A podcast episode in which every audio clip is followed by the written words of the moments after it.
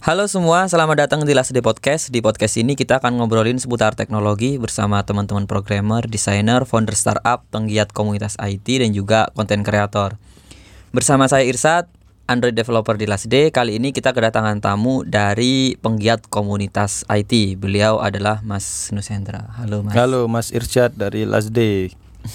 Terima kasih sudah diundang Mas Irsyad. Diundang lagi. Iya, diundang lagi dong. Nah sebelumnya kita sudah pernah sharing dengan Mas, pernah ngobrol dengan Mas Nusendra di episode sebelumnya. Jadi untuk teman-teman yang pengen lebih kenal dan lebih dekat dengan Mas Nusendra, uh, silahkan kembali ke episode sebelum ini. Jadi teman-teman bisa lebih dekat uh, tentang profesi beliau, tentang skill, tentang teknologi yang dipakai itu di episode dengan Mas Nusendra dan pada episode kali ini kita khusus mau ngobrolin tentang komunitas. Iya. Nah, salah satu penggiat komunitas IT idola saya, salah satunya di Surabaya adalah Mas Nusendra. Salah idola berarti Mas. Salah sasaran itu. Jadi ini kesempatan buat saya untuk mengulik lebih dalam uh, apa sih tujuan, niat dan manfaat yang dirasakan. Mungkin kira-kira seperti itu ya kesimpulan kesimpulan tentang komunitas. Oke, yang pengen saya tanyakan mulai kapan Mas Nusendra tertarik dengan dunia komunitas? Jadi pertama itu saya hadir di komunitas Surabaya Dev. Surabaya Dev. Ya, Surabaya Dev waktu itu saya lupa tanggalnya. uh, waktu itu go bahasan golang sih.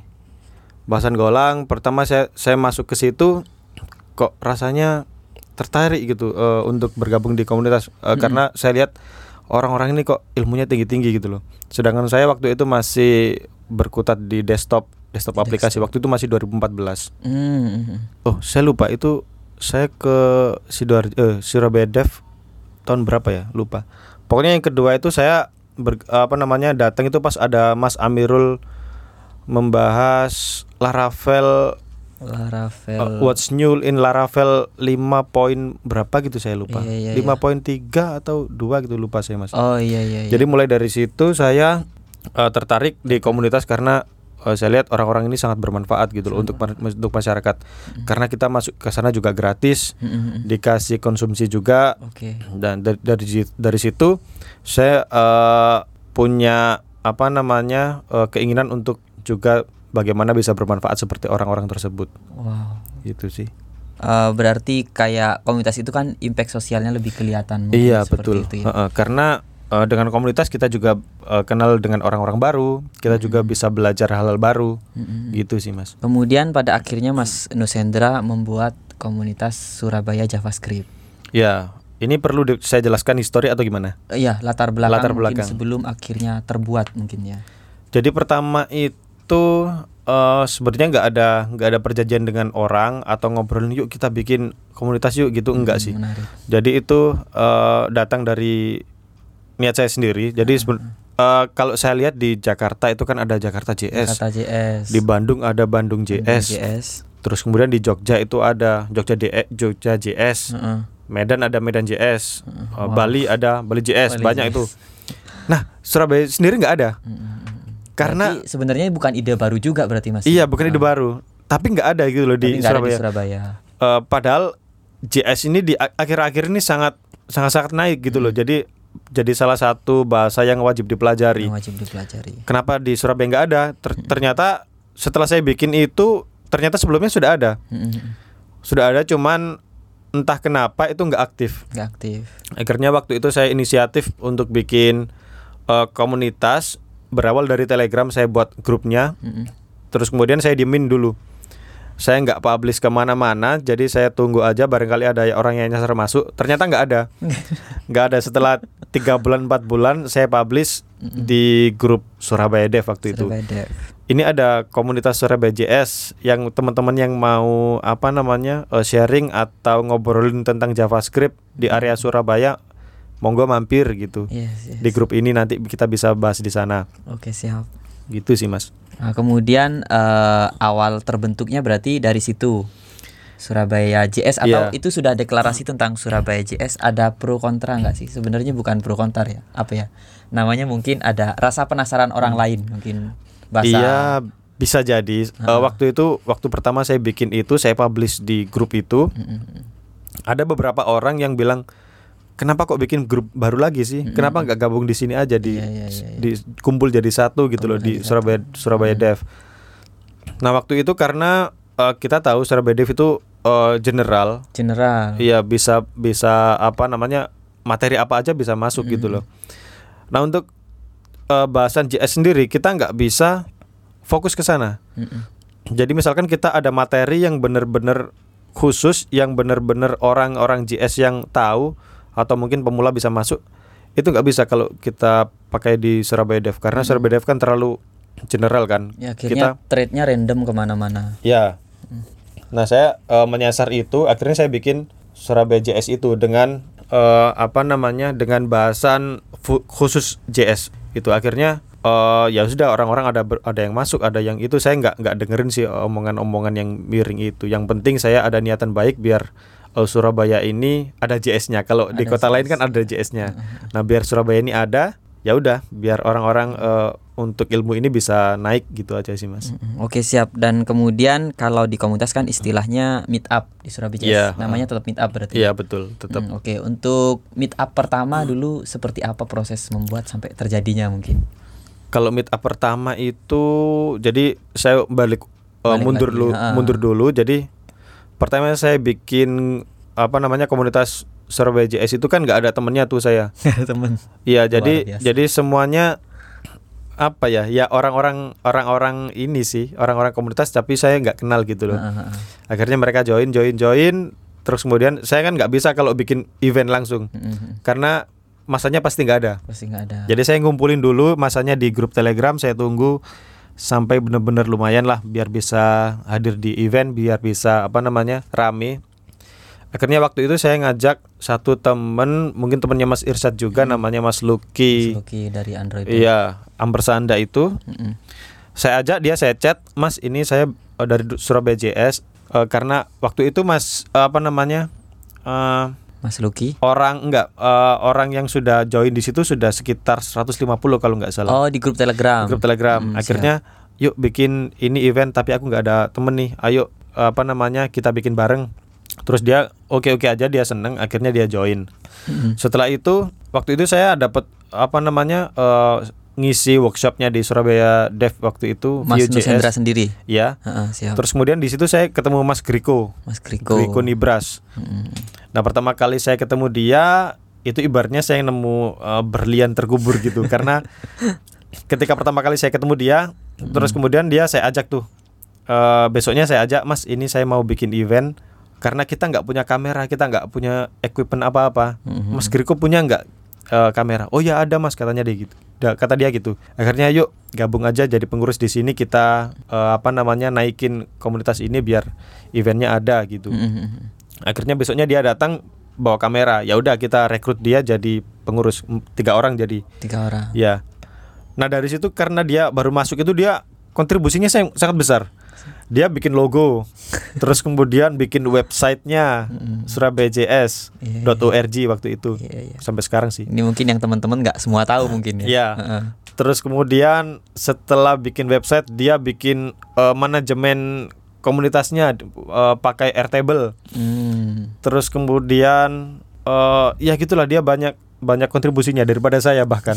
Jadi dia semangat untuk apa namanya berkomunitas itu sangat tinggi. Akhirnya dari situ setelah semuanya sudah siap, akhirnya kita launching eh, event pertama. Waktu itu bulan Februari tahun 2019. Nah, setelah acara itu selesai sukses, ya sudah kita lakukan di eh, bulan-bulan berikutnya. Itu sih, Mas. Hmm, Masih aktif satu bulan sekali atau Sampai sekarang alhamdulillah masih aktif sebulan sekali. Kemarin ada beberapa bulan yang lolos sebulan nggak ada sih, tapi setelah itu ma- lanjut lagi. lanjut lagi? Oke, ini untuk teman-teman yang mungkin uh, belum tadi udah dimention sedikit, tapi mungkin uh, bisa diulangi. Mungkin ada versi yang lebih lengkap. Mungkin uh, Mas Nusendra kalau mengenalkan kepada orang baru uh, komunitas Surabaya JS ini apa sih dan apa biasanya kegiatannya? Jadi Surabaya JS adalah sebuah komunitas yang membahas tentang JavaScript. Mm-mm. Karena JavaScript sekarang sudah masuk ke semua lini seperti uh, front end, UI, terus kemudian di back end juga seperti web service API. Terus kemudian untuk machine learning itu juga masuk pakai JS. Eh, IoT itu juga ada JS-nya sudah pakai JS terus kemudian untuk eh, artificial intelligence Mm-mm. itu juga pakai pakai JS. Jadi semua lini diajar, mobile pun juga pakai JS.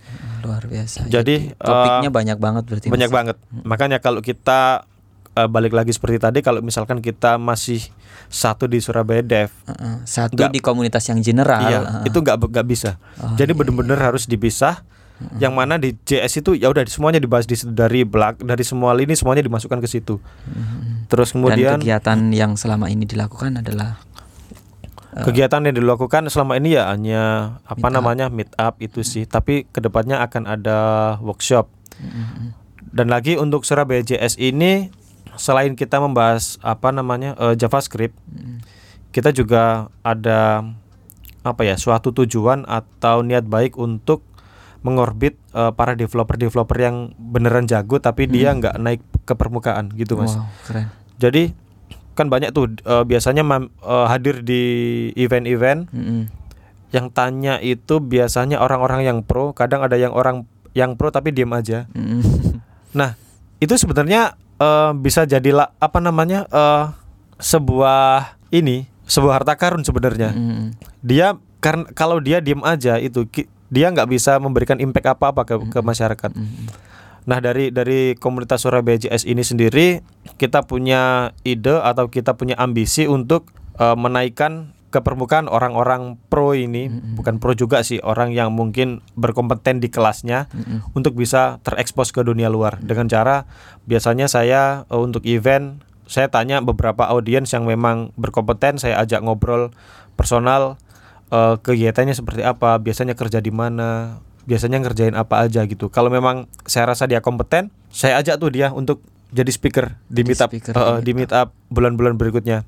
Kebanyakan dari mereka bilang wah mas saya nggak bisa ngomong Mm. saya umum lah orang-orang Oh. developer gak bisa ngomong itu umum karena kebanyakan introvert kan introvert akhirnya saya paksa eh, di sini kita mau bikin eh, lebih ke personal branding jadi kalau Personal branding. kalau misalkan kamu kamu mau nyepik itu biasanya personal branding kamu naik Mm-mm. biasanya kamu biasanya bisa diundang ke komunitas lain atau mungkin ada orang yang melirik kamu jadi kamu dapat project dan lain-lain project oke jadi biasa. JS itu ada dua fokus sih. Yang pertama bener-bener fokus di JavaScript yang mana sekarang jadi bahasa ya apa namanya yang banyak dipilih. Mm-mm. Yang kedua kita mau mengorbit orang-orang baru.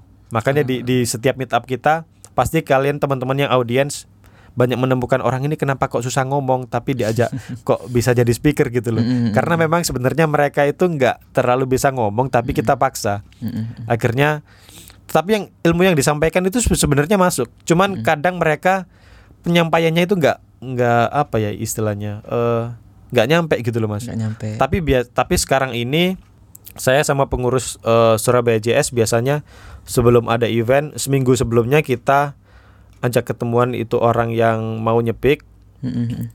eh, materinya mungkin iya ya. materinya seperti apa cara penyampaiannya seperti apa kalau ada yang kurang itu harus dibenerin seperti apa gitu Oh, jadi iya. bener-bener dia biasa siap menghadapi eh, publik Oh, luar biasa gitu sih mas Eh, Oke, kemudian eh, dari semua kegiatan tadi ini posisi Mas Nusendra sebagai apa sih? Community manager atau?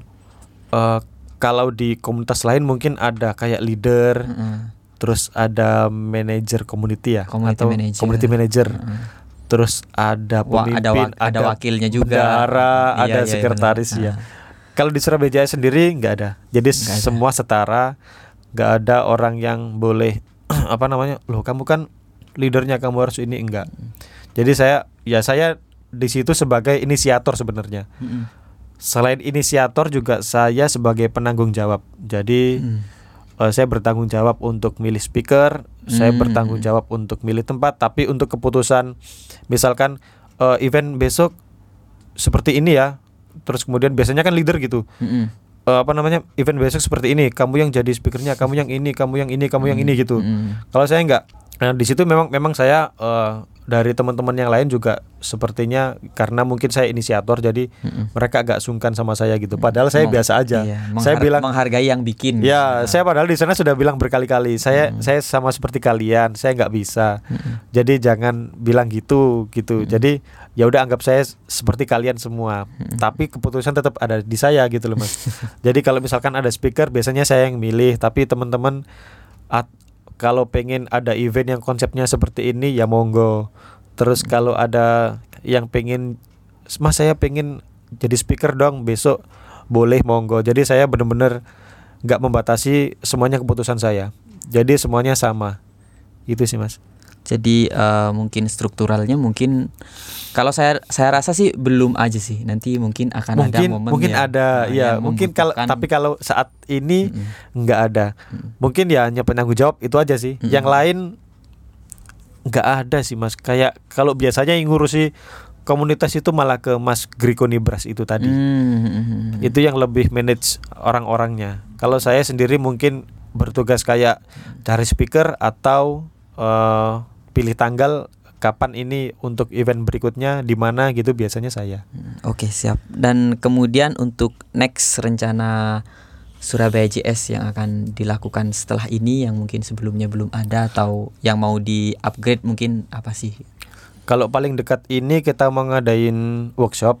Workshop. Biasanya kalau di komunitas lain itu eh, workshopnya itu hanya sehari, tapi Sehari. tapi ada juga yang beberapa hari. Nah, Hmm.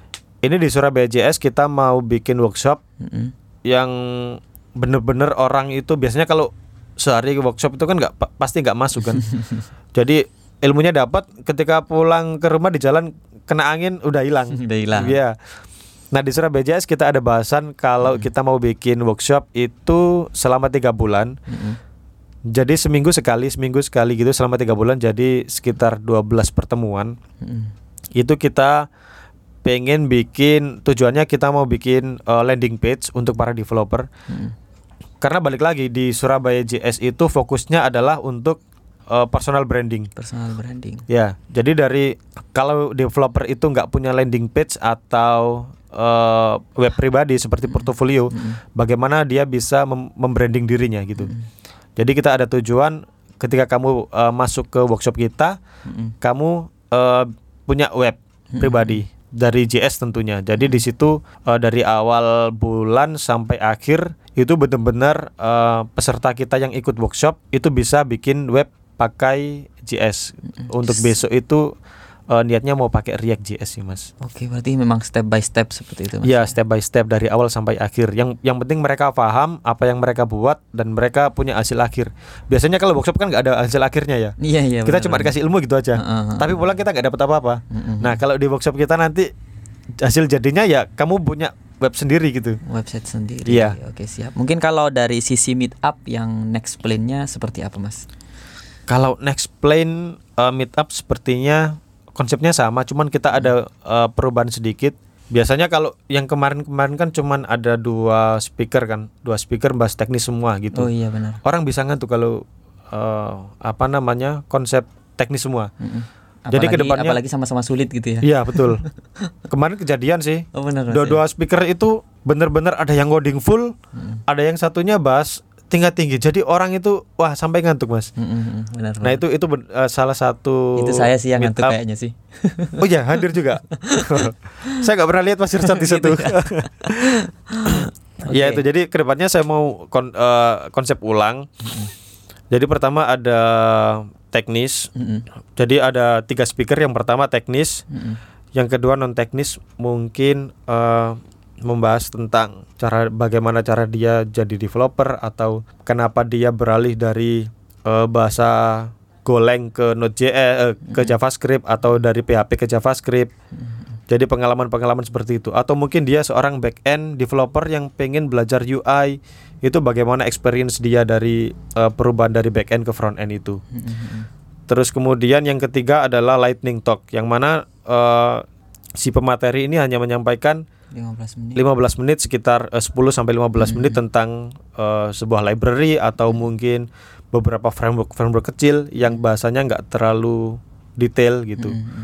Terus kemudian setelah tiga speaker tadi yang terakhir kita akan eh, bahas dua speaker awal tadi Mm-mm. untuk kita mintai keterangan seperti pekerjaan Anda seperti apa, terus pengalaman kamu menjadi developer sampai saat ini seperti apa. Jadi semua lini kena gitu. Mm-mm. Jadi teknis kena, non teknis kena, terus kemudian pengalaman dari di, eh, pemateri itu juga kena. Jadi bagi audiens yang pengen pengen bahasan teknis dapat, Mm-mm. yang pengen bahasan tentang experience dapat juga. Mm-mm. Jadi semuanya kena.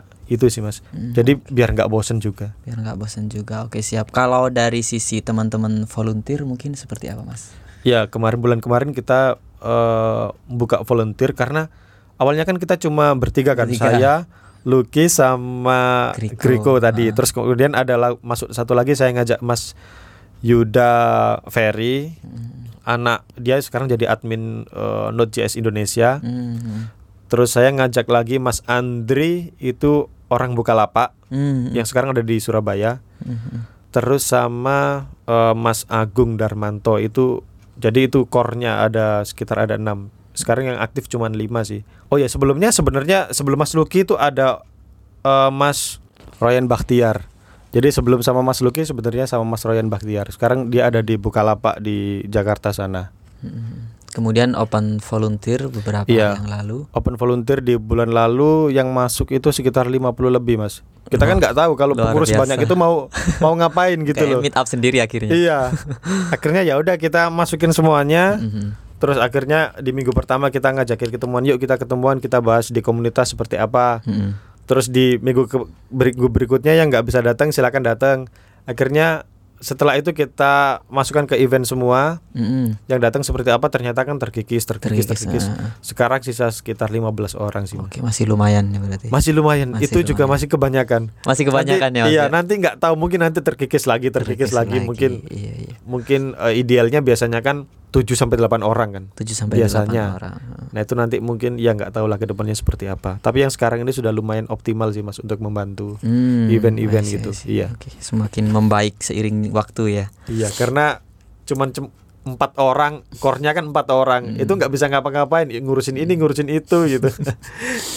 Oke, dari sekian perjalanan Mas Dusendra bersama Surabaya JS, eh, sebenarnya hal spesifik apa sih manfaat yang dirasakan oleh Mas Nusendra sendiri setelah ada Surabaya JS dan sebelum ada maksudnya ya? Ka- eh, apa namanya? Kalau sebelum di Surabaya JS dan sesudah eh, lebih baik sesudah. Jadi setelah saya eh, ada di Surabaya JS itu secara tidak langsung ada rezeki yang mengalir. Hmm. Mungkin karena niat baik Niat untuk baik. eh, apa namanya untuk masyarakat juga biar para developer Surabaya lebih dekat dengan JavaScript. Mm-mm.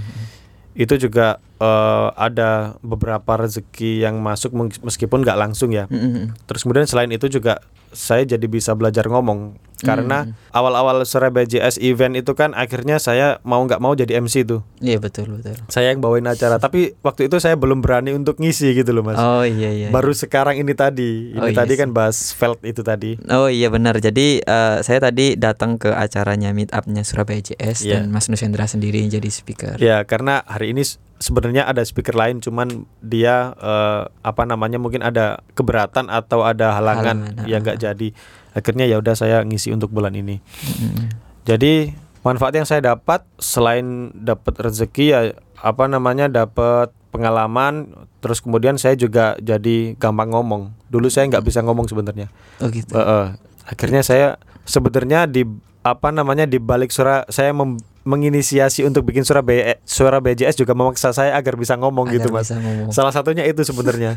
Akhirnya saya kan mau nggak mau ngomong tuh. Jadi pertama dulu event pertama ngomong susah. Sampai di jalan itu saya hafalin. Saya nanti ngomong ini urutannya ini. Eh, apa namanya salam dulu terus perkenalan terus kemudian ngomong ini ngomong ini gitu Oh mas. gitu. Akhirnya seiring berjalan waktu sudah nggak perlu itu ya udah nyeplos aja. Oh, Langsung ngomong nyeplos nyeplos nyeplos gitu iya. Jadi itu benar-benar manfaat dari kalau kita di komunitas. Jadi kalau teman-teman yang belum bergabung di komunitas segera gabung dan mungkin kalau pengen eh, bisa public speaking silakan eh, ngobrol dengan para pengurusnya biar bisa jadi speaker ke depannya Luar biasa. gitu. Oke. Sebenarnya Mas Nusendra tadi cerita tentang apa masih ngomong sendiri di jalan. Itu saya sampai sekarang masih kayak gitu sih. Oh ya. Iya. jadi kadang agar oh, agar apa agak rapi jadi saya urutin di jalan sebelum. Jadi biasanya saya itu nggak mau ditemui yang nggak bukan bukan ini sih, bukan sok perfeksionis juga. Tapi saya Hmm. memilih untuk di kamar aja Hamin satu sebelum acara. Oh, Jadi biar gitu. tidak terkontaminasi sesuatu, biar lancar ngomong. Walaupun nggak lancar banget sih sebenarnya. Kalau dulu saya juga gitu sih Mas. Jadi harus ngafalin. Tapi kalau sekarang saya eh, ada strategi intinya kalau ngomong Mm-mm. eh ya udah pokoknya ngomong aja gitu. Mm-mm. Dengan kalau kalau grogi ada satu caranya ajak cari celah untuk bisa jadi lelucon. Biasanya Iya, saya iya, gitu. iya, iya, heeh. Setelah dapat satu celah jadi lelucon, Mm. saya lempar ke audiens, audiens ketawa, jadi kita groginya hilang. Iya benar-benar. Nah, eh, sebenarnya nggak bagus nggak bagus juga sih kalau bawain acara nggak ada konsep, nggak ada urutan satu dua tiga harus gini. Sebenarnya nggak bagus. Cuman saya eh, kalau terlalu berpatokan sama konsep itu biasanya lupa. lupa Iya, akhirnya malah Lu- lupa malah- sama orang-orang di depannya Iya, malah dia- kacau akhirnya. Jadi saya nggak pernah ke konsep itu semua. Ya udah ngalir aja gitu. Nah sekarang eh, kita kalau tadi mungkin manfaat untuk Mas Nusendra dan Mas Nusendra sedang menjalankan Surabaya JS. Mm-mm. Eh, mungkin hal-hal manfaat yang pengen didapetin semua orang dari Surabaya JS ini sebenarnya apa sih? Yang pertama pastinya ilmu biar eh, masyarakat developer di Surabaya ini Lebih melek JavaScript mungkin betul lebih melek JavaScript. Terus kemudian yang kedua adalah bisa dapat relasi. Karena kalau kita berkomunitas itu kita kan jadi kumpul dengan sat- satu orang yang se Satu fre- frekuensi. iya satu frekuensi. Jadi kita ngomong A jawabannya juga A gitu. Heeh, benar, Beda kalau kita di lingkungan karena saya sendiri dengan lingkungan juga nggak terlalu baik ya karena saya nggak pernah ngobrol gitu loh. Kalau saya ketemu bapak-bapak juga ini saya mau ngomong apa gitu Hmm. nggak bisa ngomong kalau nggak digas duluan kalau nggak ditanya duluan. Jadi kalau kita ngobrol sama sat- satu frekuensi akhirnya kita bisa eh, ngobrol A B C gitu nyambung semua.